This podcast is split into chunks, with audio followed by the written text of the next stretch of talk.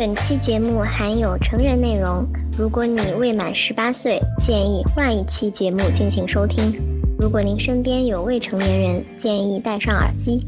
另外，本期主播和嘉宾所表述的所有内容仅代表个人观点，我们不宣传和提倡节目中所涉及的任何价值观，请大家谨慎收听。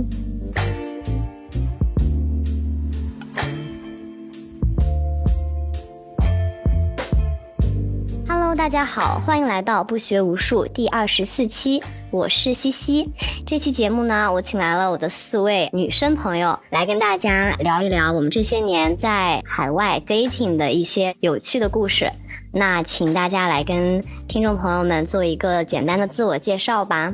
嗯，大家好，我是拉布卡。从高中后出国到北美，开始接触 dating 文化，经验不多，dating 的基本上都晋升成伴侣了。大家好，我叫阿林，我来自深圳。嗯，我大概也是高二、高三的时候，十七岁的时候出国的，然后一直都待在加拿大。嗯，现在在在多伦多。我应该是 dating 经验比较丰富的一个，因为一直一直都比较活跃，比较外向，嗯，所以可以给大家分享一下关于 dating 的一些文化之类的。大家好，我是越野兔，我来自一个大陆北方城市，我是研究生阶段出的国。刚刚我听两位嘉宾说，他们都是比较丰富的 dating 经验，但是都晋级成了 partner。我跟他们不一样，我的转化率比较低。嗯，见过一些各种各样的人，其中只有很少很少很少的比例走进了一段关系。然后现在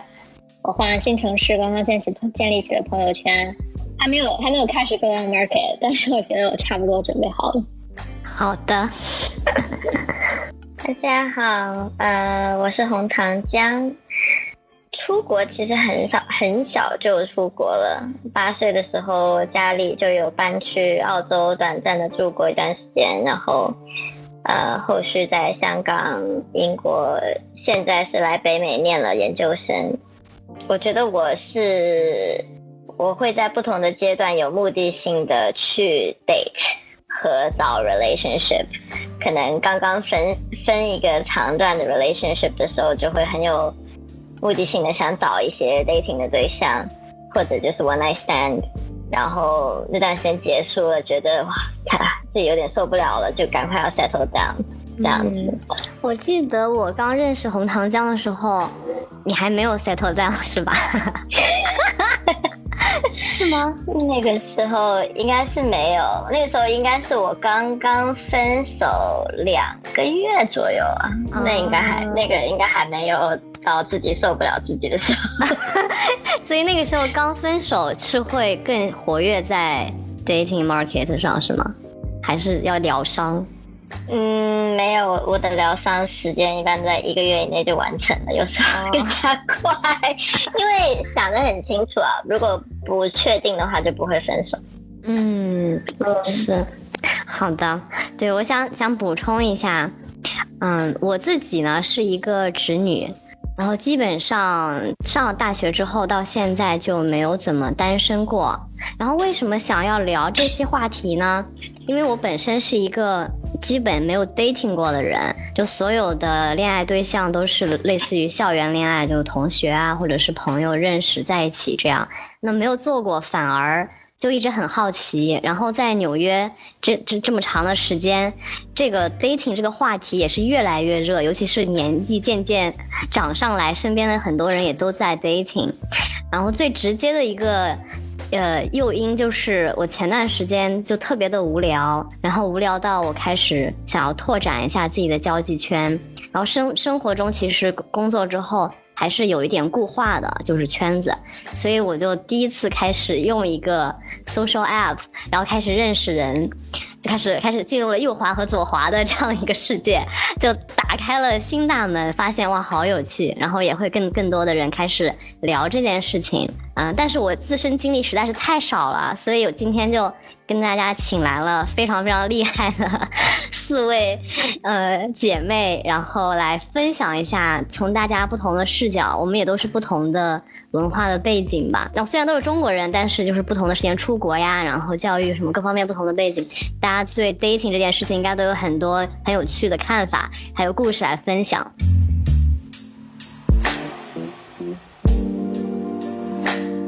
那我觉得在开始聊我们的故事之前，就是想先问问大家，你们对 dating 的这个定义是怎么看的？到底什么是 dating？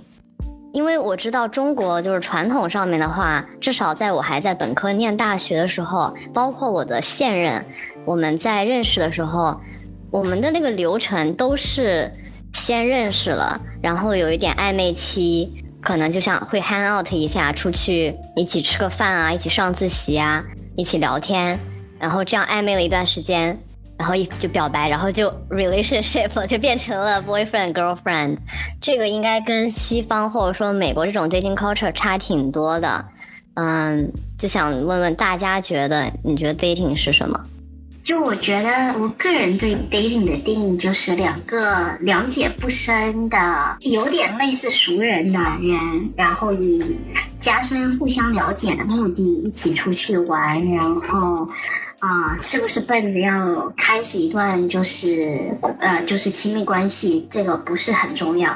然后我觉得很重要的一个就是你 dating 的期间不是 exclusive 的关系，不排他。没有排他性，你可以同时就是见很多个不同的人。其实我还蛮 surprise 的，就是当我们之前在聊的时候，大家都讲国内不太有 dating 的文化嘛。因为我对 dating 的理解是，除了 serious relationship 以外都是 dating，有没有是不是 exclusive 不算，但是可能就是在在见对方，但是还没有确定关系。就只算是 dating，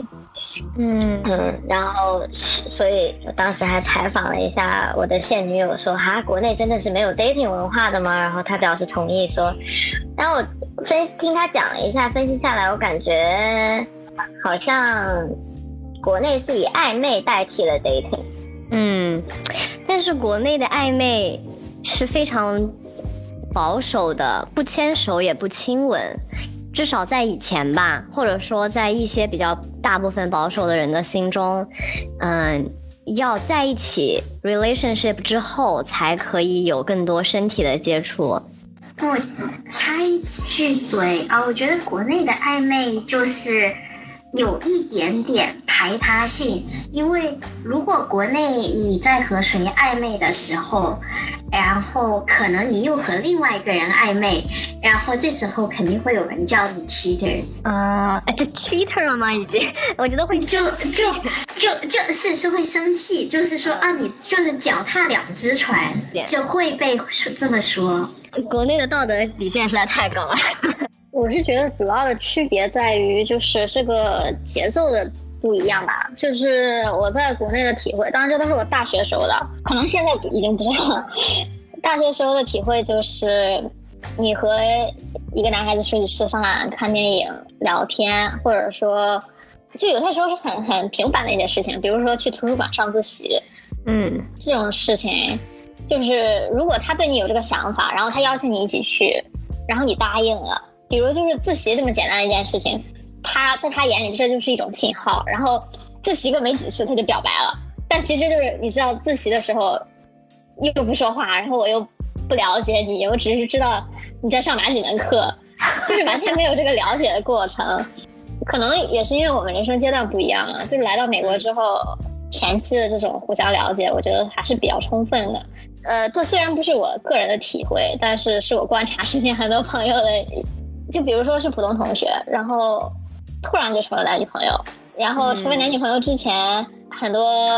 我个人认为认为重要的问题，还都从来没有讨论过。嗯，我会觉得说，对于 dating 来说，还是我们北美稍微会缓和一点，稍微理性一点吧。我觉得，因为。我觉得人就是需要这么一个 dating 的过程来去了解彼此，才能确定关系的。但这个确实在国内就是定义成暧昧。然后你同时跟很多人暧昧的话，确实就是个渣渣，就是 会被定义成这样，没办法。那我对我对 dating 的话，我会把它分的比较细一点，因为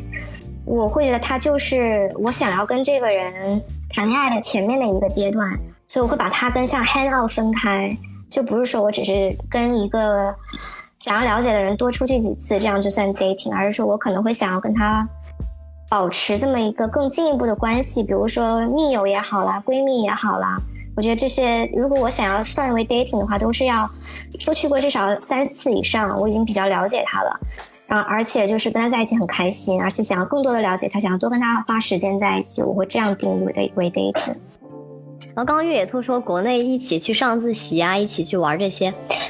我我一直觉得那不是也可以成为朋友吗？因为我曾经发生过，就是我跟这个男生一起去上自习，一起去图书馆。我对他没有任何的想法，我觉得那世界上除了男人就是女人，正好我们我们认识了，然后一起搭伴去做这件事情。我并不是说就一定要跟你发生点什么，但是当我把这个我后来的这个呃想法跟我朋友讲说，他们就说我这样很绿茶，所以就是我觉得大家对这种事情的界定会决定。呃，别人怎么看？包括对方可能会误解，他觉得我约他去上自习就是我对他有意思，而我其实只是想找一个同伴，像朋友一样，嗯，做一件事情而已。你这让我想起来，就是大学的时候，至少是我刚上大学的时候，是那个大众点评还有美团起飞的时候，所以当时就经常有什么一人同行，呃，两人同行一人免单，或者是类似的这种活动。我真的就是随便捞人一起看个电影啊，或者干嘛的。对你这么一讲，我觉得就是很多人是没有胆子把绿茶这个话直接撂我脸上，但是可能 我们做了差不多的事情。嗯，反正我们今天聊的就是，我们肯定也不会榨取彼此。呃，如果听众想要榨取我们的话也无所谓，反正我们都穿好了马甲，不怕伤害。就是其实这些东西能够敞开说一说，碰撞一下观点，反而是一件好事吧。难得有五个女生，呃，这样很多元的一个机会。好嘞，好奇下大家最开始是怎么决定要 dating 的呢？可能从来都没有决定过要开始 dating，dating 它才是 default，by default 要做的事情。嗯，因为你不去认识人，怎么能？就比如说，我交的我第一个、第二个男朋友，在我二十多岁的时候，我绝对都没有想到说这个人会结婚，而且当时就是冲着要玩、要体验，然后要开发自己的人生去找的这个人，所以当时也找了一些 bad boy，然后后来事实证明，bad boy 非常不适合呃过生活，嗯，所以。嗯，对，这也是个很长的 story 啦。后来就变成了开始 date 女生了，然后发现女生才是我的人生的选择。但是就是我不能想象，其实我不太能想象跟一个人就是一辈子只跟一个人，或者只跟两个人，然后没有太多其他的呃体验。嗯。所以你刚刚说，觉得要决定开始 dating，就是这个事情问法有点奇怪。因为我身边如果是一些本来没有过，哦，可能我老想的是 online dating，sorry，就是对，又又是因为我们这个定义不太一样啊。对。如果你说怎么决定开始 online dating 的，那可能就是意识到身边的选项太贫乏了吧。然后如果我不用去不用 online 的方法，我就只有身边的那几个选项的话，我可能要疯了。那你什么时候开始用 app 的？还蛮早的，在二零一四年。嗯嗯，然后当时正好在在陪家人在澳洲待着，然后我其实自从小时候就是可能六年级之后离开，就再再没有回去生活过了，所以根本就什么人都不认识。然后在一个 small town 回去了以后，但是也很很很奇幻，就是。呃，我不知道大家有没有这个体验，就是打开 dating app，dating app 会先给你推那些很帅、很优秀的男人。当然，当时也是这样子，然后一打开就感觉整一个 male model 他的 log，然后每一个划过去都是肌肉，然后沙滩金发男。嗯，但是我自己没有 match 到很多个很帅的男生，是个遗憾。嗯，我的未婚妻在旁边又笑。大家后面如果想听就是 dating app 的算法，我可以给你们讲一下为什么一开始都是就是 male cat block 男生，后面都是之前都是绩优股，后面都是垃圾股。就故意这样吸引你，对吧？让你留。对，而且而且他们的算法还会想留住那些被就是 match 最多的人，然后比如。很多男生他们都付费 booster，就是比较优质的男生，他们就是一年付三块钱，然后而就是比较劣质的，就是怎么讲 match 比较少的男生，不好意思，假如有听众就是冒犯了，不好意思，啊，就但是但是就是就如果就是你们感兴趣，我们后面谈一谈，跟插话，不好意思，红糖家，你继续。嗯，没事，我感觉 我可能说差不多了，但因为在那个之前，我就只有一个稳定的男朋友嘛，然后那时候还没怎么样自我开发，然后在澳洲的那一段的 dating 体验，的确让我就是打开了蛮多新世界的，然后。我觉得也有也有比较不好的体验，也有很不好的体验，然后也有可能稍微不是那么安全的，但是我也不知道是我侥幸还是怎么样，就最后就没有没有真的说留下什么，是该怎么形容呢？反正就是没有发生不好的事情，然后我获得很好的。纵向运动 体验，然后之后就可能就找了下一任男朋友那样子的。我想问，那不怕你是你是在这种 dating app 公司里面有工作过吗？还是什么？为什么会这么了解？呃，我之前有想过跳槽到国内的一个 dating app 探探，然后我研究过，还有我男朋友。就是把这个吃透了，他就是他天天都在教，就是他那些朋友怎么怎么什么时间滑。然后后来我发现，对于男生来讲，就是他们就是得到一个 match，其实还蛮难的。就身边有几个朋友，他们滑了两三天，就是都不能挑食，所有人都用滑的那种，两三天以后才是才有一两个 match。而且有时候 match 还是就是杀猪盘，就特别悲惨。是因为就是颜值不够，还是什么条件不够，是还是什么原因呢？可以说吗？我觉得一个是他 match 的人的问题，就是就我们帮他几个女生帮他划，看到的人就是都是相同的，都是呃穿着比基尼在海滩。就是这个 app 它并没有非常想让你离开这个 app。所以他给你 match 的人不一定是他想 seriously 嗯发展一段关系的人。对这个观点，我也我也听说过，就是男的他们要全部都 match，然后之后再挑看能 match 到什么东西。记得我哥哥也玩过，他也跟我讲过是这样子的。但我觉得其实这个也跟男男性可能不太会 cater 他们的网上。社交媒体有关系，嗯，就是他们可能不会拍很好看的照片啊，然后，呃，可能也不是很会用手机跟人聊天啊，然后还以此为美德。有些人就是不是特别会聊骚的那些男性哈，嗯嗯，我觉得可能这也是一个因素吧。我特别 echo 就是红糖红糖浆和辣不怕讲的各一个点，就是一个先说最近的，就是说红糖浆讲的这个男生。是因为他们不是太会，就比较直男嘛，不是太会管理自己的社交网络上面的形象。然后还有一个就是，我之前看了一些研究，说这个男生和女生的选择标准，使得他们喜欢的人的数量不一样。就是男生就会觉得，哎，这个女生有一个有一个优点，然后可可能可以试试。然后另外一个女生有另外一个优点，可能可以试试。然后这么来回就。他就 like 二十多个人，但如果是女生的话，可能就是，哎，这个人好像有点意思，然后看看他完整的 profile，确保没有确保没有雷，或者说在已知的信息里面没有雷，就是这个没有雷的这个要求，就会刷掉很多很多人，嗯。导致最后就是百分之就是二八原则嘛，百分之二十的男生获得了百分之八十的 like，但是女生的话就会，男生 like 去 like 女生就会很平均，或者说相对比较平均。嗯。然后还有就是刚刚，刚刚拉布帕说那个关于这个 app 好像没有想没有很想让你找到对象的事情，我其实一直是这样怀疑的，就是一个地区有找对象需求的人只有那么多，除非说有源源不断的有新鲜血液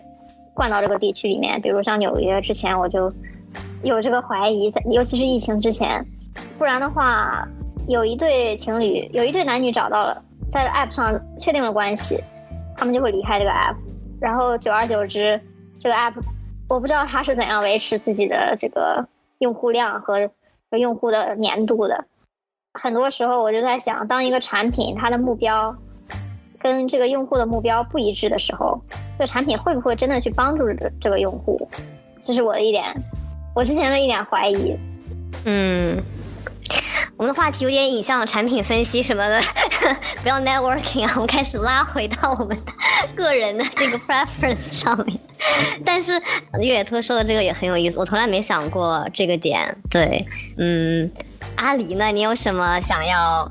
补充的吗？嗯，online online app 的话，我用的也蛮早的，我是一四年就有用过。然后当时我也是在一个比较小的城镇，呃，离多伦多还蛮远的。然后当时有 match 过什么消防员呐、然后还有高中的那个什么橄榄球队员呐、就还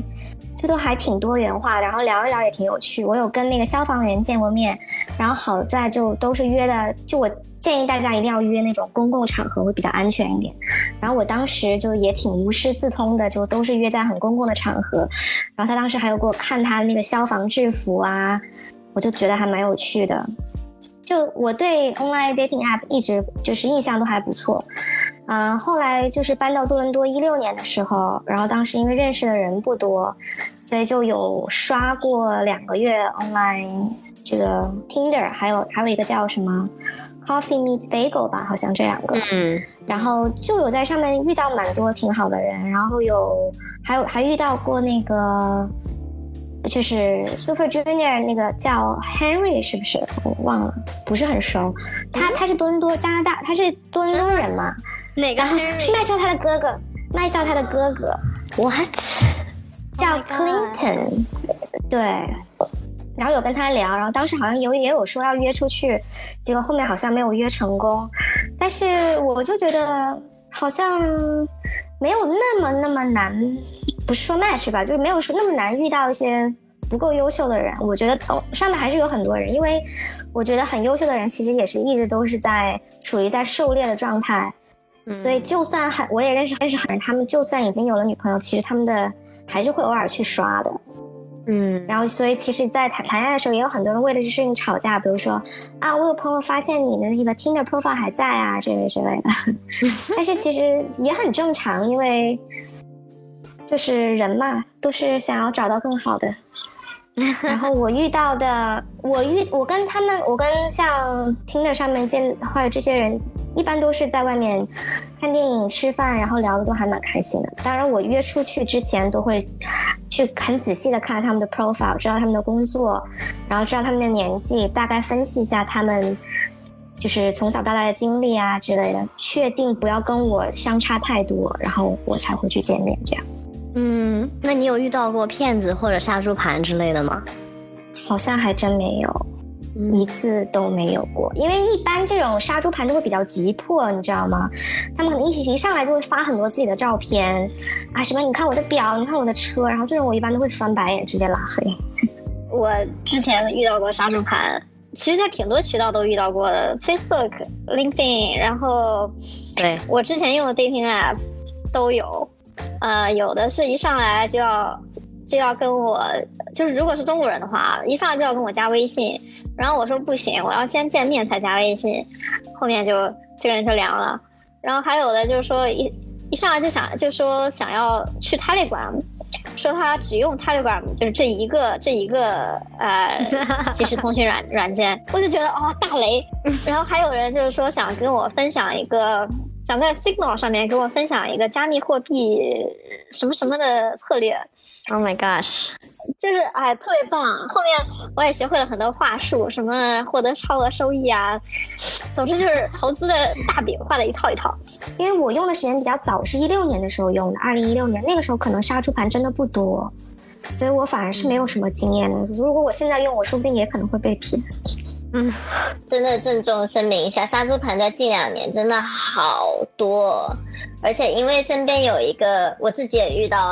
呃了一个杀猪盘，那时候我还刚又就是恢复单身，可能谈了两三年的恋爱恢复单身，然后重新开始用 app，然后就遇到他那那会儿我还不知道，但是我后来就总结出来了一套东西，就是我遇到的杀猪盘当时都是要加 WhatsApp，他们不加。不加微信，因为微信比较难 fake 一个 profile 嘛，一般一个人他都有很多过往的信息，然后他们都是什么来美国做生意、大总裁，什么牛牛逼哄哄，但是一点都不忙，每天早餐、中餐、晚饭都问你在不在、忙不忙、吃了饭没，然后加加密货币也是其中一个东西。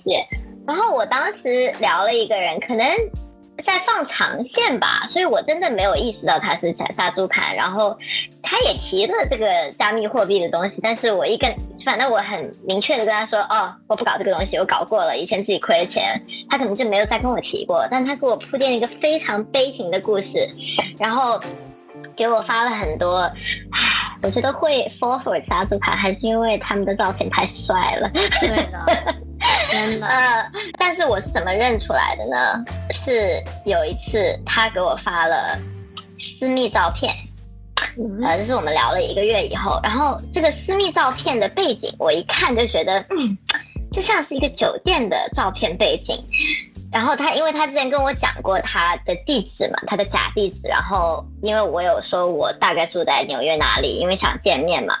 而且还有还有就是一约见面，他们就会不 show up，他们就说啊，怎么要开始去出差了，一个月才回来之类的。然后我就查了一查，嗯、他告诉我他的所谓的住的地址的个 apartment 的。的那个浴室，然后就看到那个浴室的背景跟他给我发的私密照片的背景是不一样的，然后我就去拿 Google 拿图搜图，然后发现他的私密照片也不是他的私密照片，是这个呃相当好的 size 的私密照片，然后嗯，然后我就再去搜了他用的那些照片，就全部都是一个住在住在新加坡的台湾 gay。所以说，帅的男人都是 gay 啊！天哪！是真的是这一个人之后，我才开始了解杀猪盘。然后，其实我还想再讲一个点，就是因为前段时间有一个女生朋友，她真的就是被杀猪片、杀猪盘蒙的，就是就是他真的是相信那是他的真爱啊，还说什么旅游可能带出来一起见面啊，我们拼命的 warn 他了，说不要相信，这肯定是杀猪盘，他就是不信。然后，因为这个女生朋友们很担心嘛，然后我们就做了很多 online research，然后后来发现，为什么现在杀猪盘那么普遍，也是因为他们其实就像是新的传销，也是被人家拐到一个地方去，然后被关在一个集中基地里面，有人看着，然后被人逼着在诈骗。天呐！所以为什么他们现在这么普遍，就已经多到，就是各位如果要用 dating app 的话，反正那种很帅很帅的男生，你都要留多个心眼，然后什么很有爱心，就是突然间就想跟你义无反顾的 settle down 这些东西，真的是巨大的雷点。嗯，然后他们现在会以各种各样什么 LinkedIn，像越野兔说 LinkedIn，什么短信突然间发一个什么啊，我上次找你买茶叶，然后假装认错人，然后说我们家来来做个朋友吧之类的。Instagram 也是不停的有帅帅帅的男生来加我，全部都是杀猪盘。对的，对特别帅的，其实反而要长个心眼。就我觉得，不管就是 dating app 上面什么骗术，大家约出来见面，基本上就是到底是牛是马，拉出来溜溜。就就大家就知道了，除非就是你在 dating app 上面只是想就是聊天而已。我觉得大家还都是太礼貌了。如果说聊比较久，我我对我来说就三天就挺久的。说实在的，我就直接说，你给我发个红包。然后，特别是因为杀猪盘真的很容易识别，识别之后我就让他给我发个红包，用加密货币发，然后你也不用知道我是谁，因为反正本来也不是那也是 not traceable 的东西，嗯，只要发完这个发完这个红包这个事情，一般大家都会把我放生，就自然而然的就消失了。厉 害厉害，致富新道路。太强了，好嘞，那我们那我想问，特别好奇这个问题，就是最直接的，用 dating app 右滑是喜欢，就可能会 match 到，如果他也 like like you back，左滑是不喜欢，什么样的人会让你右滑？然后聊天或者见面或者下一步，你们会有什么样的一些习惯或者是潜规则？我可以先来，因为我经历不是很多，就而且这是我当时用 dating app，就是只是想找普通朋友。嗯，我当时右滑基本上都是，呃，跟我有相同兴趣的人，有狗的人，我肯定是百分百右滑的。右滑是为了狗。不过我现在想想的话，我还在 dating app 上面，然后我是为了找对象的话。一个是看一下有没有眼缘，然后还有一个就看一下就是他照片的背景，如果特别脏乱差，这就说明这人就是没有花一点心思在营造自己的形象上面，那自我都放弃了，那我还不呃不能放弃你吗？嗯，然后接着就是看一看这个人和我们有没有相同的兴趣。啊，我不太喜欢抽烟的人，所以就是基本上就是在飞叶子或者呃抽烟的，我就是基本上就是全部都 pass 了，除非非常帅，出来见一面可以。睡一觉可以吗？我发现大家都是颜狗，我是有硬性的不可以标准，但是我没有硬性的可以标准。就是如果说对我 dislike 的话，应该就是说。首先，它的档案不可以只有只有照片，也不可以只有基本信息，比如说，比如说他的城市啊、定位啊、身高，包括他来这个 app 是找什么，然后学校啊、职业的类型，就是这个人他的档案必须得有对自己的介绍，呃，也不用特别多，就就不要说像写小作文，但是但至少得有，不然我就会觉得就是你一点点精力都不愿意付出。那么你是不是真的在找？就是你会不会真的认认真对待一段关系？然后再就是照片里面，如果是有那种健身房的，就是裸上半身的照片，我觉得挺减分的。包括海滩也是，就如果说这种照片出现的第一张，我可能直接就不会不会往下看。哎，我打打断，那这样不会让你觉得很 hot 吗？就是人家身材很好，然后可以滚床单。我其实觉得照片都是照片，虽然男生修图不如女生多，但是仍然有照片的可能性。有可能越野兔滚的是人家的脑袋，的性感的脑袋，而不是他的身体。我要我了解越野兔，他什么都滚。这身体也是优点。嗯，我只是想说，就是这个可能不会说一次就 turn me off，但是是一个减分项。OK，嗯，而且再就是，如果说他的目标跟我不一致，我也不会，我就我就会马上 dislike 他，因为我是只找那种就是长期严肃关系的，所以我也只诱发找长期严肃关系的人。如果说他是就是有，比如说有一些有一些说法，就类似于 figuring out my dating goals 这种，就他不知道自己是在找什么，或者说他是什么是在找 long term relationship，但是是 open to short，就这种我也就是我也会 dislike。因为我真的就觉得不是特别能判断你到底是来干嘛的，你你好严格。当然，如果说这个人长得像金城武，那我那我刚刚说的都不算数。OK，说出了真相，这才是重点吧。有一个基本的加分项，就是说，嗯，他有比较可预测的职业路径，啊，从我听说过的学校毕业，在我听说过的公司工作。然后我这个人又比较孤陋寡闻，尤其是来加拿大之后，对加拿大的很多事儿都不是特别了解。还说实在的，就尤其是这种，呃，是什么 college 是什么意思，university 又是什么意思，因为在美国是没有这种区分。啊，然后爱运动是个加分项，但是必须是那种就是真的真的规律的运动，你至少一个星期要要去去两次，就不能说是我上个学期滑滑了三天雪，然后告诉你 我很喜欢滑雪，就这种就完全不行。就是我，嗯，然后我有一个很奇怪的萌点，就是我喜欢对身高很诚实的人，就是因为。呃，多说了可能会暴露啊，但是我来自一个就是大葱都能长到一米七的一个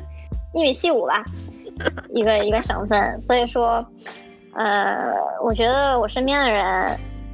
大家普遍习惯了，就男生是一米七八以上，嗯，然后我也对这个一米七八到一米七五，呃，到一米七八到一米八五这个这个区间非常非常敏感，就是我知道他具体哪一厘米是一个什么样的身高。就是站在我旁边是一个什么样的感觉，但是我必须得说，就是我从来没有没有见过一七九的男生，都说自己是幺八零，所以说当如果说我在一个 app 上看到一七九，我就会哇，这个男孩子好特别哦，啊嗯，所以你是不能接受就是低于一七八的吗？你刚刚那个意思啊？不是不是不是，就是我觉得矮不是重点，重点是诚实。就如果你幺六九，你不要说自己幺七零，尤其是我和我和西西都是在南方上的大学嘛，所以其实我去了南京以后，我觉得对这个身高的执念，包括对于普通话标准程度的执念都消失了，就是逐渐适应了适应了环境，可以说是。那我觉得真的好难哦，因为在 dating 市场上面，男人要高一点，就是增加他们的受欢迎度的一个标准。就是我觉得我也能够理解他们为什么想要把自己看起来比较高的一些照片弄出来，就好像女生可能不会赤裸裸的把自己最素颜爆痘的那个照片拿出来用一样，我感觉。嗯，哎，那，这个真的是也算很难。我也是有一次，呃，带过一个看，就是照片看起来很高，然后那天我还穿了一个高跟鞋出去跟他见面，然后一见面，他可能到我的这儿，然后，然后就整个非常下头，然后就喝了一杯酒，就赶快回家。天呐，我是就是了越来越了解了 dating app 和身边的这些 dating 的朋友，我才知道原来男生的身高这么这么重要哎。我确实不是很敏感对这件事情，对，没想到 such a big deal。我约会过比我矮的，嗯嗯，我个人不太介意这件事，但是我必须得说，就我介意真的那种这件事对你影响特别大的那种男生。就是我有过在软件上 match 到一个男孩子，然后他长得也蛮帅的，然后我就很积极的推动见面啊，他他就问了我一句，就说我只有一七零，你你不介意吗？然后我就觉得啊，你没有必要这样可怜巴巴的，就是我有认真看你的看你的 profile，如果我介意的话，我根本就不会，嗯，我就不会就是 match，对不对？嗯，然后我我希望能够找到一个真实接受自己的人，这样的话。我自己也舒服，就是没有必要说对这件事那么敏感。当然，我必须得承认，就是因为我自己高于一七零，所以说我不是特别能，就是我没有真正去体会过男生所受到的压力。就可能男生矮，就像女生胖一样，就挺也会有他自己的难处。对，就可能很多人只是因为你身高没有到幺八零或者幺七八，就直接把你全部 dislike。然后他们就会非常沮丧吧。但我跟越野兔一样，我自己也算比较高的女生，就快一七零了。然后我也 date 过跟我一样高的，就大概也是一一七零左右。就是你真的喜欢的话，或者有其他的东西，身高就不是一个重点吧。但是在 app 上，可能这是你第一眼看到的东西，它就会很影响决策。我觉得我们本来在聊的是那个怎么决定我左滑右滑，对对对对，嗯，就是决定不好的那些东西，因为兔说的很多，我也是会做的。就比如说 profile 太 simple 了，然后只有一两张照片看不清楚，照片模糊，都会就是左滑。右滑的话，我觉得可能还是想要找到一个比较有趣的人吧。然后因为自己本身，我觉得人可能都是想要找到一个跟自己可能可以跟自己 match 的吧。所以，比如说我可能会找一些我觉得他在多于一个国家，最好能多于两个国家生活过，或者好像比较 worldly 的人，呃，来 match。然后，其实我到后期用的一个 app 是 OkCupid，嗯，然后 OkCupid 可以帮你解决很多这个就是信息不够的问题。因为我不想进入太多的产品产品分析哈，但是用过人都知道，因为他会问很多很多问题，让你答很多很多问题，它跟其他的 app 不一样。然后他会给你算一个匹配度，然后所以匹配过来的人，其实就我剩下就只要看颜值了，就是在于 match 方面，倒还是蛮多喜好都是一样的，因为他会问上到什么 hygiene 的 preference，下到你对 romance 的定义，然后到什么 politics 的看法，到巴拉巴拉的 sex 的 preference，你能不能接受喝酒、洗澡啊什么的都有，所以。就是我我我跟我的这个未婚妻也是在上面遇到的，然后可能到最后我很想 settle down 的时候，我也会给自己的 profile 写的很清楚。比如说我上当时写的是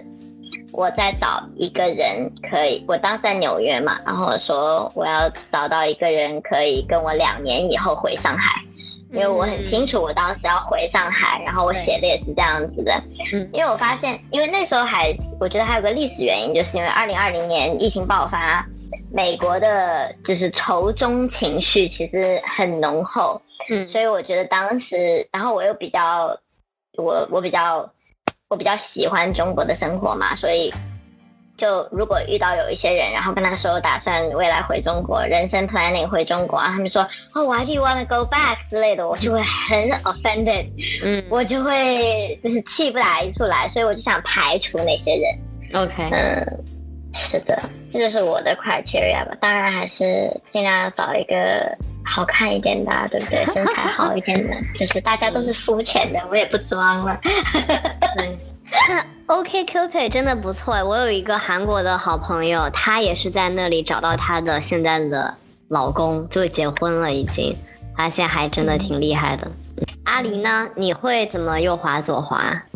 嗯，我有一点跟月野兔很像，就是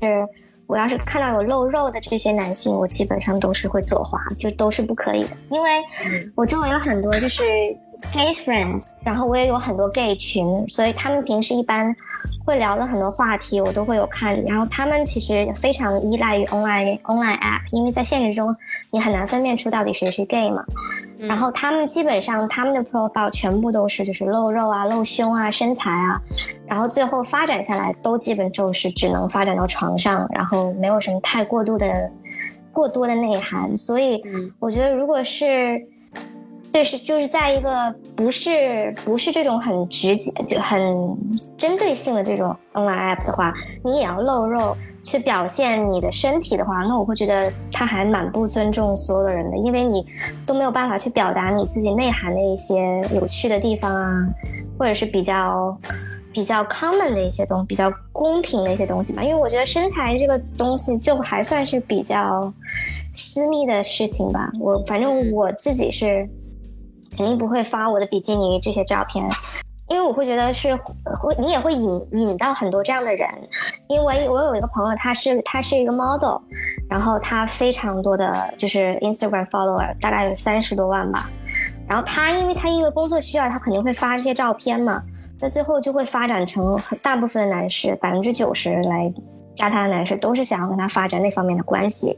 所以就我会觉得这个指向性太强烈强烈了，我会忽略掉，所以我会忽略掉有发自自己肉体的这些 profile，然后其他的都跟大家差不多，都会比较倾向于跟我有共同爱好或者我想了解的，比如说他他会想他有做一些我想我比较好奇的运动，比如说像滑翔伞啊之类的。或者是去了一些我比较感兴趣的地方，南美啊，或者是我想要跟他了解那些旅游的东西。还有就是我非常喜欢看书的男性，因为我觉得他们会会比较有耐心。因为其实，在现在这样的社会，还蛮少有男人能安下心来看一本书的。这个是我的一个非常大的加分项。基本上我一看到这个都会右滑的。哇，看书这件事，我也我也特别有同感。就不说男生了，就是到三十岁之后，到三十吧，就还能真的有稳定阅读的习惯的人，本身就非常非常少。嗯，我想讲有关这个健身肌肉男，就是我觉得我有点 traumatized 了。就是我当时其实带了一个身材非常棒的肌肉男，然后我们见了一次以后呢，他就我觉得他肯定有 commitment issue，他就没办法再见。然后我了解了一下他的生活安排，他可能周一到周五下班回家要先。补一个 power nap，这个 power nap 的目的就是为了可以让他之后好好的撸两个小时的铁，然后周六或者周日要来撸一次大的，然后其中一天休息。就是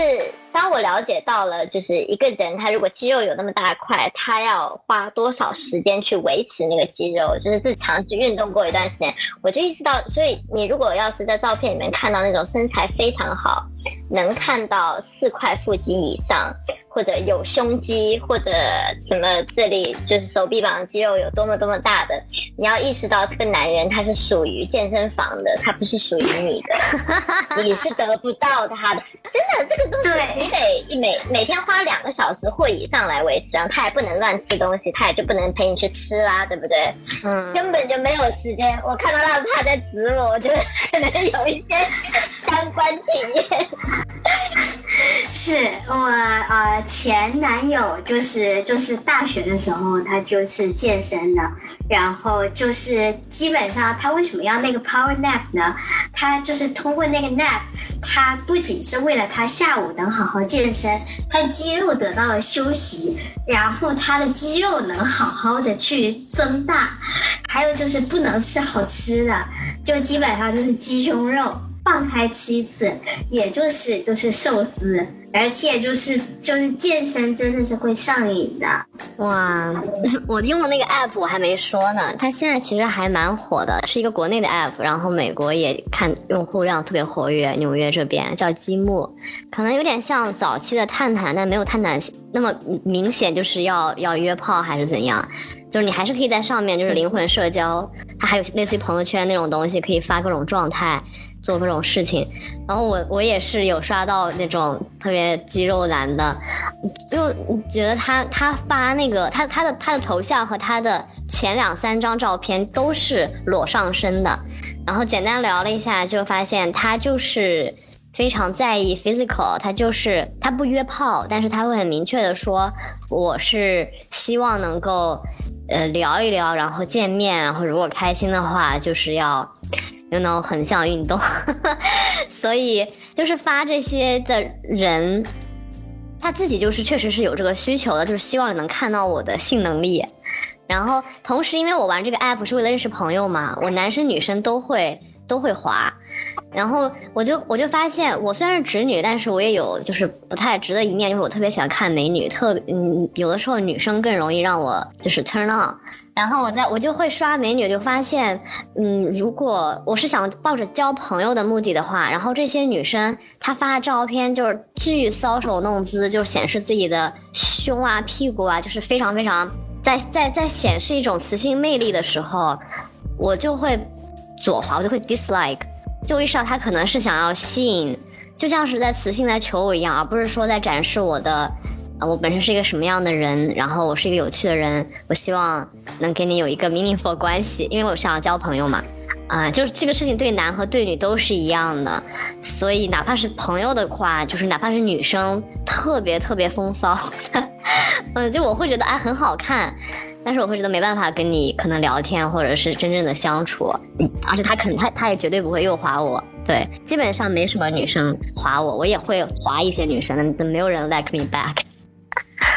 就是我们发在就是 profile 上面的照片，基本上都是我们觉得说展现我们自己的。那他们就是这些男生还有女生，他们对自己的定位大概就是觉得这是我最吸引人的那一面。但是除了这个肉体，你还有灵魂吗？当一个人是把自己所有的就是 concentration。都用在 physical 上面的话，可能他就是对自己，呃，另一些部分的，就是提升，可能就没有那么多时间了，或者就是比较不注重于那里。然后包括就是之前我们聊身高，我想说就是有很多人就是说，哦，我是 six feet one。就是 if you care, if it makes sense，就是 to you。然后就你好像是轻描淡写把这个说出来，但就是其实你就是你就是想说哦，就是这个是很重要的，我知道。然后就是我就是想来显摆的，看到这样的我一般都左滑。嗯，interesting。嗯，那我也想分享一下我左滑的，必左滑的，就是 dislike 的，就是炫富。就好多人他们会放一张莫名其妙自己豪车的那个方向盘上那个 logo 的照片，占一格，我就觉得 ridiculous。我就看到这种我就会走滑，这种很有可能是杀猪盘。首先，因为他是想要展示自己是个特别有钱的人。然后就算不是杀猪盘的话，就代表像我们前面说的。就放了五六张照片，有一张就展示你有多有钱，而且是通过一个车的 logo 来展示，会觉得非常非常的无聊和肤浅。就真的是没有其他什么可以展示的了吗？其他就是比如说只有一张照片就不用心，都不露全脸，因为我因为疫情还是什么，很多人发自己戴口罩的照片。I mean，就是这个一这个大概率就是就是口罩以下很丑吧，或者整脸不够好看，然后都没有自信去放自己的全脸。反正不管是什么原因，嗯，就都不 OK。然后简介和文字，profile 我会读。我觉得你哪怕就是你写的字少，然后但是透露出一点点有趣的感觉，也比你写一大堆东西，然后暴露出你特别没脑子或者浅薄要要强。我是没办法接受，嗯，这个人跟我没有话聊，或者说就特别不聪明。对，就是智性恋这块对我还挺重要的。然后再一个雷区就是最主要兴趣爱好是夜店啊、蹦迪之类的，我觉得不 OK。然后现在纽约这种男生还蛮多的，然后很多我有很多好好朋友也喜欢蹦迪，但是我自己的话觉得那还是还是算了。嗯嗯，我们 dating app 这块儿其实聊差不多。哎，那我那我们其实刚前面有一个话题没说完，就是大家还有什么？比较有趣的就是 dating 过或者 app 上认识的人或者怎么样这种故事要补充分享的吗？好像还有人没说呢。我在 dating app 上认识了我最好的朋友，就是去纽约之后认识最好的朋友，当时就觉得很幸运，而且就是怎么讲呢？我觉得特别开心，他不喜欢我，我也不喜欢他，就是找对象这个层面哈。就是我们没有说特别认真的去确定一下哦，我们是朋友吧，就成了好朋友。然后我们也经常跟其他人，就他的朋友或我的朋友一起玩。然后每每次有人问你们是怎么认识的，我发现有点尴尬。我们说我们约好，就这次我解释，下次他解释。那所以说你这个例子就是打破了一个 myth，就是直男和直女之间没有没有真正的友谊，对吧？那其实是有的，因为我首先也不是什么直女，其次，OK，一直以来我过的就是无性别生活吧，就是我没有什么跟我相处的过程中，其实很难发现我是个女的，除非是这个男生我对他有想法，然后我会刻意把自己调女一点，其他时候就聊天啊什么的都是。我我不是很明白，就是有些人的女人味是怎样自然的发出的，所以，呃，我是我是认为男女之间是有纯友谊的，只要你不经常给男生，就是互相之间不要总给对方一种我正在求偶这种这种能量。对的，我我也赞同，因为我总觉得应该人跟人之间的关系就不应该，尤其是嗯性向，比如说是直男直女。是占了应该人类比例这么大，然后你们的相处就一定要存在于求偶或不能，嗯，这样的关系我觉得很乏味。我觉得人人之间应该有更多的可能性。然后每次我跟男生相处，我非常希望，就是他们对我最大的尊重就是先把我当成一个人，再把我当成一个女人。嗯，所以我的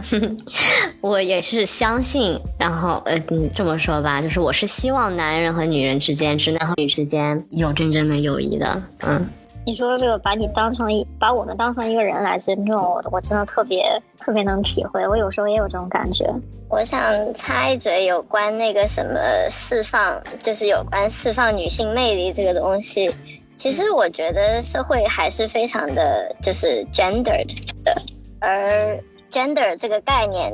其实是一个。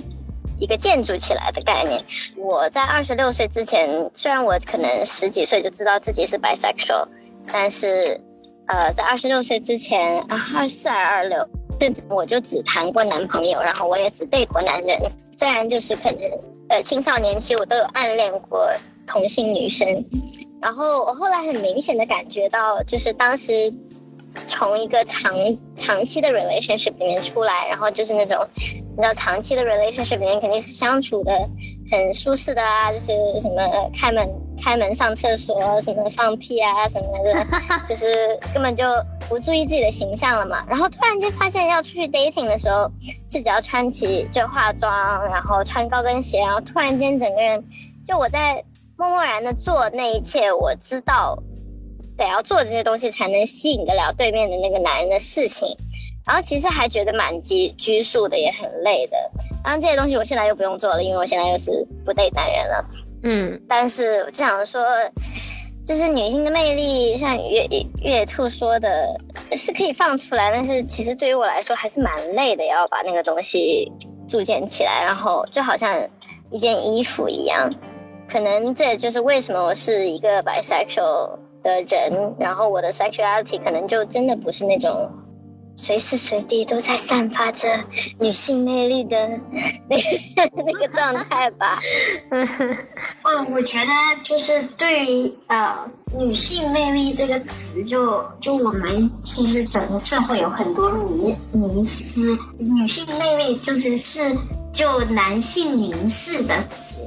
怎么讲？majority 男性。啊，创造出出来的词就是我这最近就是有一个事情，我朋友讲，就我朋友说哦，他有脚的 fetish，男性朋友，然后他说他喜欢就是脚后面就是后跟有死皮的人，我是想说这个 fetish 太就是 specific，而且就是太就是。太和就是我知道的 fetish 不一样的，然后我后来想一想，就是什么样，就是只是你还没有遇到，就是那个喜欢你这部分的人，或许我们可以就是舍弃掉女性魅力这种词，而就是专注于个人的魅力。说得好，阿里有想说的吗？哦，我想回到刚才那个 topic，就是说在那个有没有遇到过一些比较有趣的人？嗯，然后想了一下，其实有一个经历还没有蛮有意思的是，是之前有段时间我其实我也想回国，想回国感受一下国内的生活，而且当时刚好是我有在网上在豆瓣上喜欢一个北京的女生，然后当然后面就异地也没有发展怎样，结果我又有在豆瓣上。天空组发一个贴，我说就是想认识，就是要来加拿大的女生，或者以后想要回国内发展的这这样的女生，然后就收到了一些收到了一些信息吧，然后就加了其中一个女生，然后她是跟我一样也是金牛座，然后又非常有就是文学这方面的底蕴，然后聊的就很开心，然后后面她就说她会她会来多伦多，然后来看我，我说行，然后我们就约好了去见面。然后当时见面的话，感觉也挺好的。然后我们还一起，我带他去去了多大校园，然后我们一起吃饭，然后去打卡了当趟，就是我们一直我一直想去的一个寿司店。然后后来他还在我家留宿，我们也没有发生任何事情，反正还一起看了我们都很喜欢的电影，那个《Budapest》是吧？那个那个就是布达佩斯大饭店，布达佩斯，对对对对对，大酒店对，然后蛮开心的。但是后面，后面第二天我送他回他那个城市之后呢，啊，离多伦多不是很远，然后我就觉得他好像稍微有那么一点急迫，就是非要跟我在一起那样，然后我就当时可能有点被吓到了，然后我就跟他说，我说你不要这样给我短信轰炸，我觉得我有点接受不了，然后他不他就不是很理解，可能他当时刚来加拿大吧，然后就比较孤单。然后后面就是因为他这样的行为，我就可能一气之下把他拉黑了。然后之后他又不停的加我，然后可能当时我会觉得说啊，他怎么这么 stalker 啊，就是像有点跟踪狂的感觉。然后就反正之后就闹得很不愉快，然后就拉互相拉黑了，豆瓣也拉黑了。然后是今年，然后但我确实还是有会渐渐去关注他发的一些东西，因为我也没有很讨厌他，只是就当时可能被吓到了。然后今年的话呢，他有特意发豆瓣的私信给我道歉。然后我也觉得没有什么深仇大恨的，我就说，其实我也有做的不对的地方，比如说我当时不应该就直接把你拉黑了，或者说一些很狠的话啊之类的。嗯，然后现在我们就成了很好的朋友。当然，他现在还在国内，他后面就是回国了。但其实他还是并没有像我当时以为他是一个跟踪狂，或者是一个，他只是当时他陷入了那么一个境地，就觉得说，啊，我遇到了一个好人，我必须要跟他在一起，或者是什么他。就应该可能人都会有那样的状态吧，然后他现在其实是一个很成功的人，他现在在杭州有自己的那个留学公司，然后但好像他现在还是单身，反正他现在就专心搞钱。对，但是我还是还是会很怀念当时一起就是看电影啊，然后他还特意买的那种就是 CD 碟拿过来看，因为可能怕我们网上下载那个画质不是很好。觉得，就我觉得，其实很多时候，还是要去努力去认识多一点的人，不管结果怎么样，说不定哪一天就柳暗花明了。所以我觉得 dating 是件很好的事情。如果你有兴趣的话，或者觉得对方是有吸引的地方，你就去吧。反正我我遇到过的吸引我的人，基本上都不会有太大的问题。嗯，我觉得可能我在 dating app 里面遇到最有趣的人，应该就是。我的现任未婚妻了吧？这也是为什么在一起？他在旁，他在旁边开车。来讲，我觉得可能是一个一个人的综合素质来讲是最有趣的。当时就是加了他，然后马上就看到他的头像是一个呃挥着中国小旗子的一个头像，然后然后我就然后当时。思乡情情绪也非常的浓厚，然后很想回国，对中国的一切都非常有好感，然后发现他是一个重呃小众运动的中国，能算是国家队国运动国手吧。后来发现了，反正后来发现很多东西，我对这个运动产生了不好不好的印象。可是当时就觉得，哇塞，好厉害，他是国家运动 国家的运动员。然后这是他出现的第一个 buff，第二个 buff。是什么运动？是蹦网球，可是他又不是一个很简单的运动脑那样子的人。然后他小时候还获得过可能几次，就是青年组的 chess 国际象棋的全国冠军。就是当时遇到他这个人，觉得蛮有趣的。当然后来就很快的就在一起了。d a t i n 上面还是有蛮多不一样的人的，我觉得也可能因为我自己也有一定程度的在保护自己吧，就是遇到太 interesting 的、跟自己太不一样的人，我可能也不太想要去接触吧，所以还是有意的把它控制在就是可能自己觉得一个 safe 的范围内。嗯，我来分享一个特别。在我短暂的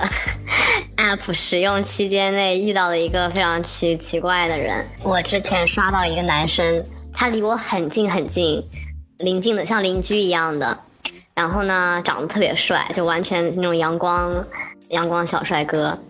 然后各方面看 profile 都很舒服。然后就我我右滑，然后他也麦我们就 match 上了。然后前面简单聊天也挺舒服的，还是说要不要去河边散步啊什么的。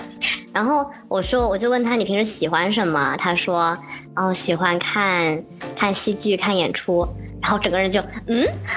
我就是做这个工作的，而且我自己也特别喜欢百老汇。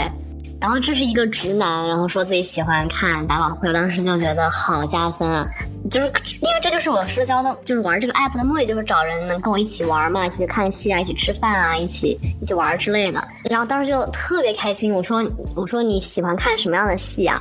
他说你，呃你喜欢看什么样的？你先说。然后我就巴拉巴拉说了一些我看的，然后我也说了，我说我这周刚看了什么什么戏。然后他说巧了，你说的这些我都看过，而且我我说我周日去看了《Between the Lines》，就是一个这个戏。他说我周一刚看，我也周一刚看了。我整个人就特别惊讶，因为那是一个非常小众的戏，就是像我这种比较比较发烧友的这种 ner 比较 nerdy 的呃戏剧圈的人才会就是在这么早就去看一个刚刚还在刚刚上的一个外百老汇的戏。我说你竟然这么深深度。就很就特别开心，同时也觉得嗯，好像哪里不太对。然后我就问他，那你觉得这个戏怎么样？然后他就不理我了，我觉得好奇怪哦。然后后来在跟我朋友的合力福尔摩斯行为之下，我发现他在撒谎，就是那个戏，他说他周一去看的，然后周一根本就没有。我当时知道这个之后，我整个人巨生气。我觉得为什么为什么要做这样的事情？本来聊得很好，然后，嗯，也挺真诚的，但是为什么要这样撒谎？去是去是为了这样增加我对他的好感度，还是他对所有人都是这样投其所好？嗯，就特别失望。我就之后他又又又一次回来说啊，我上一次什么什么忙没回。嗯，有空什么出去散步什么的，我就再也没理他，就就把他拉黑了。合理。我觉得其实下次你应该去问一下他，嗯，我觉得其实可能性都有哎。但这个会让你很下头吧？也当然会啊，但是我可能没有让他说清楚。我有个问题，就可能广撒网吧，就是可能有一些男的上去，他的目的是可以同线聊十个女的，然后每个女的都有那一点点可能性。我觉得，唉可能因为我有哥哥，然后我感觉，然后我哥可能有一段时间，我觉得他的交友态度也是众人所说的渣吧。就是他说那种，你要每一个，他说他每一个城市都会留一个女的，就是留一个聊骚的女的。那他到了那个城市的时候，他们可能就会见面及发生一些关系，这样子，就觉得可能有一些男的，他们的交友的态度就是。我保留一个可能性，然后投其所好，让他对我有一些好感，然后怎么怎么样，下次可能如果他信了，下一次见面我们就见了，可能可以见面，我们就可能会可以约起干一些事情，这样子，就他可能本身也没有带着一个很真诚的态度再出来交朋友吧，就跟你的目的不一样。嗯嗯，我猜我猜是这样子理解。我觉得阿离阿离要善良多了，他愿意去相信对方本质的 好，也许他有苦衷呢。从西西和阿离刚刚分享的，我注意到的一个比较大的区别，就是和我用 app 的方式的区别是，你们好像都喜欢在 app 上先聊一段时间，然后再见面，但我属于那种就是。Match 到了，然后我就跟你象征性的聊一下，就是，然后我就会我就会期待这个人约我出去见面，然后如果说我我觉得他很不错，我就会主动引导他去邀请我见去约我见面，然后从 match 到见面中间这段时间，基本上我就是一个营业的状态，就是我跟你聊只是为了这这条线不要断掉，就是我们还是有见面的可能。嗯，我最喜欢的那种就是聊，就是 match 上当天聊一下。就直接聊到要见面这这件事儿，然后约约好时间地点做什么，嗯，后面几天就不说话了，那种是我觉得特别特别舒服，嗯，就是说，呃，西西刚讲的这个分享的这个看剧的情况，就是如果说你在跟他面对面聊天的时候提到这件事，可能你就不会注意，然后他也会分享比较多的，就是比如你看完这个剧有什么感受啊，你跟谁去的，你是不是很经常就是去看那种很小众的剧。这些事情都可以更高效的知道，而且我有时候觉得人和人交往之间本来就不是重点，本来就不是说了什么，而是说你在说的时候，就表情啊、神态啊传达给人的一种感受。然后这些在上线上聊天的时候都是没有的，所以我就总觉得就是哎，除非是我已经很了解你或者很喜欢你，不然我都真的懒得跟你。一来一回的 text，这就是很浪费时间。而且现在我的工作是就是完全在家的，所以我基本上每天要么是在手机上，要么就在电脑上。然后我不想，我不想再多一个让我在手机上逗留一分钟的一件事。而且最关键的是，见面之后这个人帅不帅，你真的一眼就知道。嗯。嗯嗯，可能我我的话，我想，我觉得见面是一个要 make effort 的事情。我想要先通过线上的聊天和感觉来确定我要不要去 make 这个 effort 要见面哎，而且我是对人不是很有安全感，尤其是对男人，我是有一种潜在的一种莫名的恐惧，就是觉得 他之后可能会伤害我，就是 physically 或者 mentally，甚至说约会总是会脑补一些乱七八糟的剧情，就觉得自己会被性侵或者强奸。嗯，然后刚才那刚我分享的那个故事，当他就是这样撒了一个特别离谱的谎，然后被我拆破，而且他又不停的说要不要去河边散步，我脑中第一反应就是他是不是要对我做什么？他是不是要绑架我，或者说有什么更加险恶的目的？所以也很好奇，就是像你们在频繁的 dating 遇到不同的人的时候，会有这种，尤其是女生，我我我力气很小，然后我也比较瘦弱。嗯，这种天然的恐惧感，我一我一直都有，而且我可能家人就是也是这种，我一直不太对对陌生人没有安全感，然后总觉得坏人在世界上很多。就是我感谢我现在的男朋友是个好人，就是他是我 dating app 上面第一个见的男生。然后那天其实挺晚了，我和我朋友看完电影，那天他说要不要见面，然后我说哦好啊，因为就是我们俩都喜欢滑冰，就我们就去约去溜冰嘛，厂里的。边上的一个海滩，然后上面有就是人行道，我们在那里溜冰。但就是就是现在回想起来，就他要是个是个坏人的话，就我肯定死翘翘了。嗯，然后就是觉得就是女生还是就是要要相信亲友，就是不要害羞，给亲友报备一下你去哪你去哪了。就我相信世界上还是好人比坏人多，然后就是让这个人也要知道说哦，有人知道你在哪里，对他们也是一个警示。我觉得我倒是就是我的那个聊天的过程，其实也不是特别久，可能周中在聊天就约周末见面吧，而且往往会觉得说，如果拖多一个星期都见不了面的话，那彼此都不是那么有兴趣了。嗯，我我觉得我那个。聊天的过程就是为了看看对方说出来的话是怎么样的，因为我是我是咨询师嘛，我是心理咨询师，然后我还是，但是在这个以前，我也 kind of 还是觉得说，你跟一个人聊天，你大概能够感觉到这个人是什么水平的，就我可能老是觉得自己太太聪明了，不会被骗之类的，嗯，但是这个报备的事情我没有在做，但是我跟我有一个。好朋友，他唯一一次 feel the need to 跟我报备，是因为他要去 try，他要去试一个 free some，这个 free some 的所在地还是他出差的城市。他当时在就是就是那种 consulting 工作，然后他们会出差嘛，比如说周一到周四在另外一个城市，然后周末回去自己的住的城市。然后他先是花了一个星期去见了一对夫妇。啊，说这个什么夫妇还给他看他们的小孩的样子，他就说：“你看，我们是好人，我们我们还有家庭什么的，我们没有想要迫害任何人，就基本上这个意思嘛。”然后他第二个星期要去的时候，他就有给我发定位，然后也有跟我讲说：“我现在要去，然后我应该几点钟回来？如果我什么什么几点之前没有给你发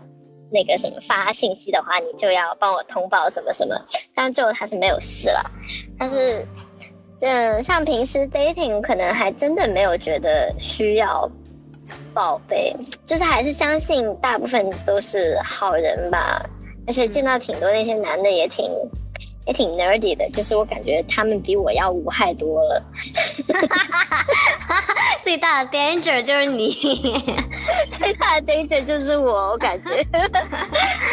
OK，所以你也没有经历过不好的。或者说 potential 不好的事情，对吧？之前你好像也说过。我觉得，我觉得经历的不好的事情，就是那些我没有聊过、没有了解过就约的那些人。如果有聊过、了解过，然后看了，就是知道他的 background，知道他说的话是什么样，那些人都还蛮 safe 的。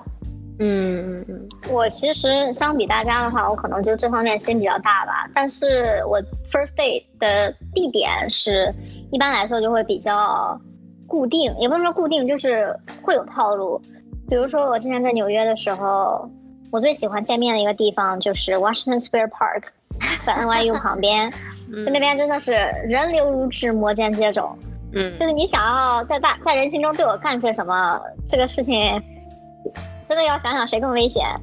嗯，而且周边好逛的街道也很多，有很多书店、唱片店、奶茶店。对我最喜欢的，我在纽约最喜欢的奶茶就在那附近。嗯，所以说，我觉得这个是一个挺挺 low effort 一件事情，就是聊聊天，然后让男生请我喝一个不太贵的东西。嗯，呃，完事之后，就是主要可能也可以也可以展示我自己吧，就比如说。我的爱好，我的音乐品味或者什么的，然后我也我也很容易就知道他是不是从来不听歌。嗯，我有约过晚饭的 date，就是那种当时我还在我还在城里上班，那种排队很长的韩餐馆。嗯，然后好处就是一方面东西很好吃，所以很多人排队；第二就是人很多，他不会在那里做什么事情。然后第三点就是他在我从公司回家的路上。我就觉得特别的香，虽然说见面之前聊天聊的不多，但是，呃，在见面的时候，只要保证见面的地方是一个正常，然后公共区域就好了。嗯，我必须得说，来了多伦多之后，我还不知道去哪里，所以也需要一些建议。OK。这个可以之后延伸环节有时间的话还是可以聊的。那我觉得就是安全这个这个点，其实大家说的也，我觉得可能就是一个心理心理的一个我的这样的一个 concern 吧。但是真正 dating 的话，就约到人多的地方、公共场所，就应该都问题不大。对，然后每时每刻带上脑子，之后的 second day、third day 或之后的 days 可能会去一些私密点的地方，或者说晚上最好还是报备一下吧。对，这是最最稳妥的方式。虽然可能 大部分人也还是不会做，但是还是呼吁大家这样去做一做。本期节目的上半期内容就到这里，感谢您的收听。欢迎在评论区留言和我们分享你的 dating 故事，也可以在各大平台关注订阅我们的播客。你的支持是我们更新最大的动力。那我们下期再见啦，拜拜。